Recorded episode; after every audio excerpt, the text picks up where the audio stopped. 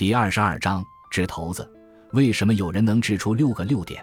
我之前就提到过，我收集了很多骰子，其中的一颗很不寻常，它是完美对称的十面体。如果你精通立体几何，你可能会怀疑我在撒谎，因为世界上根本就不存在完美对称的十面体。为了打消你的疑虑，我告诉你说，这颗骰子实际上是圆柱形十面体，它的两端是圆形的，这样当它落地时，肯定有一面会着地。这颗骰子的各个面被标注上了零到九的数字。现在假设我投掷了这颗骰子两次，两次掷出的点数都一样，你可能会稍有些吃惊，但不会很强烈，因为这样的结果时常出现。但现在我要投掷六次十面体骰子，我前两次掷出相同点数的概率只有幺幺零，无论第一次掷出的点数是多少，第二次掷出相同点数的概率都是幺幺零。以此类推，我连续六次掷出相同点数的概率只有一，即幺幺零的五次方或零点零零零零一，这是一个很小的概率值。当你看到同一点数连续出现了六次时，你会觉得很不可思议。你也许认为骰子有问题，不管怎么掷它，它都只能显示一个点数。无论如何，你都想一探究竟。换个角度分析问题。我没有理由认为某种点数组合比任何其他点数组合出现的更频繁，所以点数组合七十八万六千五百四十三出现的概率应该和点数组合二十二万五千六百四十八的一样，也和点数组合十一万一千六百五十四的一样，以此类推。这也意味着我们应该预料到点数组合零零零零零零出现的概率与任何其他点数组合的一样。同理。点数组合十一万一千一百一十一、二十二万两千二百二十二等也是如此。总共有多少重含六个点数的组合呢？第一个点数有十种可能，第二个点数也有十种可能。因此，前两个点数的组合共有十乘以十等于一百种，其中两个点数相同的组合有十种，包括零零、十一，直到九十九、一万零一百化简后的幺幺零。这是两次投掷骰子后获得相同点数的概率。对六次掷骰子的点数做类似的计算，可知六个点数的组合有十的六次方种，其中点数相同的组合只有十种，所以在十的六次方种组合中只有十种点数相同的组合。也就是说，概率仅为幺幺零零零零零，与之前计算出的概率值一样。有关理论的阐述就到此为止。事实是。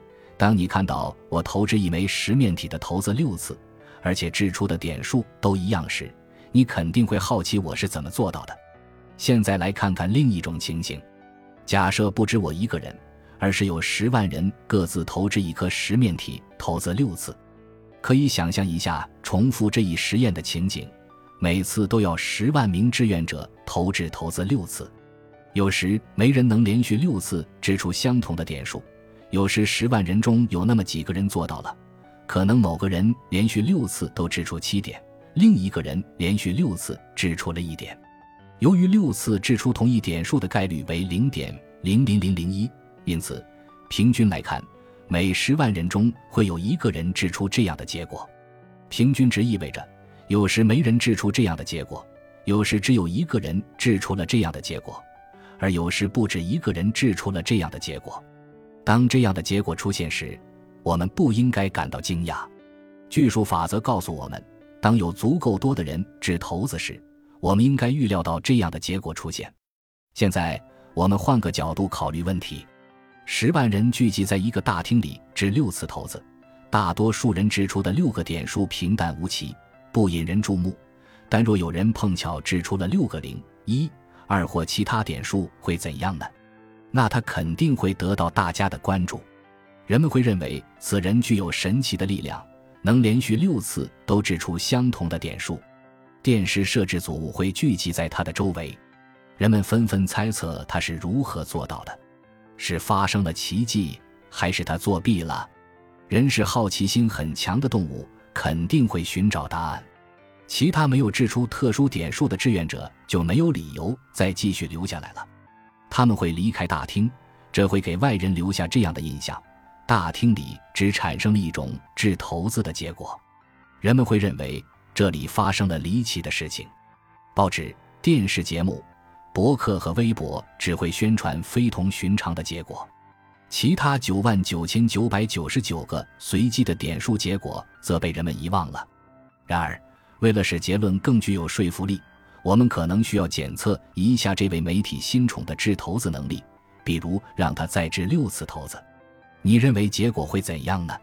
由于他此前掷出六个相同的点数纯属偶然。他只是十万人中被幸运女神眷顾的那一个，因此他接下来掷出任意六个点数的概率都是相等的。他大概率不会再掷出六个相同的点数了。事实上，他掷不出相同点数的概率高达零点九九九九九，掷出同样点数的概率仅有零点零零零零一。这种效应被称为均值回归，指的是当他掷完六次骰子后。他更有可能变得与其他众多普通的掷骰子者一样了。均值回归是选择法则的一种体现。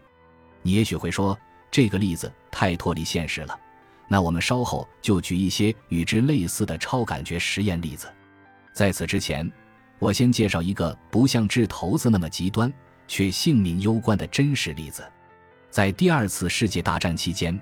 德军使用了一种名为 V-E 飞行炸弹的投弹武器，这些小型喷气式无人驾驶飞机装满了炸弹，在穿越英吉利海峡后往伦敦投下炸弹。炸弹的落点通常比较密集，这就引发了一些人的质疑：这些无人驾驶飞机是否具有精确瞄准的功能？事实是，当此类炸弹的数量足够多时，炸弹的落点就可能比较集中。这是巨数法则在发挥作用。那么，炸弹落点集中到底是德军瞄准的结果，还是只是巧合？一九四六年，精算师协会的尔蒂克拉克解决了这个问题。他把伦敦一百四十四平方公里的区域分成了五百七十六个面积为零点二五平方公里的小方格，并计算了落入每个小方格内的炸弹数量。若炸弹是随机投掷的，那么没有受到轰炸，受到一次轰炸、两次轰炸的方格的近似数量，应该是可以预测的。以伟大的数学家西蒙丹尼斯·泊松命名的一种统计分布——泊松分布为依据。克拉克得出的结论是，炸弹的落点并不集中，因此他们没有事先经过精确的瞄准。人们认为炸弹的落点集中纯粹是因为数量众多导致的，这完全可以用非概率原理做出解释。感谢您的收听，喜欢别忘了订阅加关注，主页有更多精彩内容。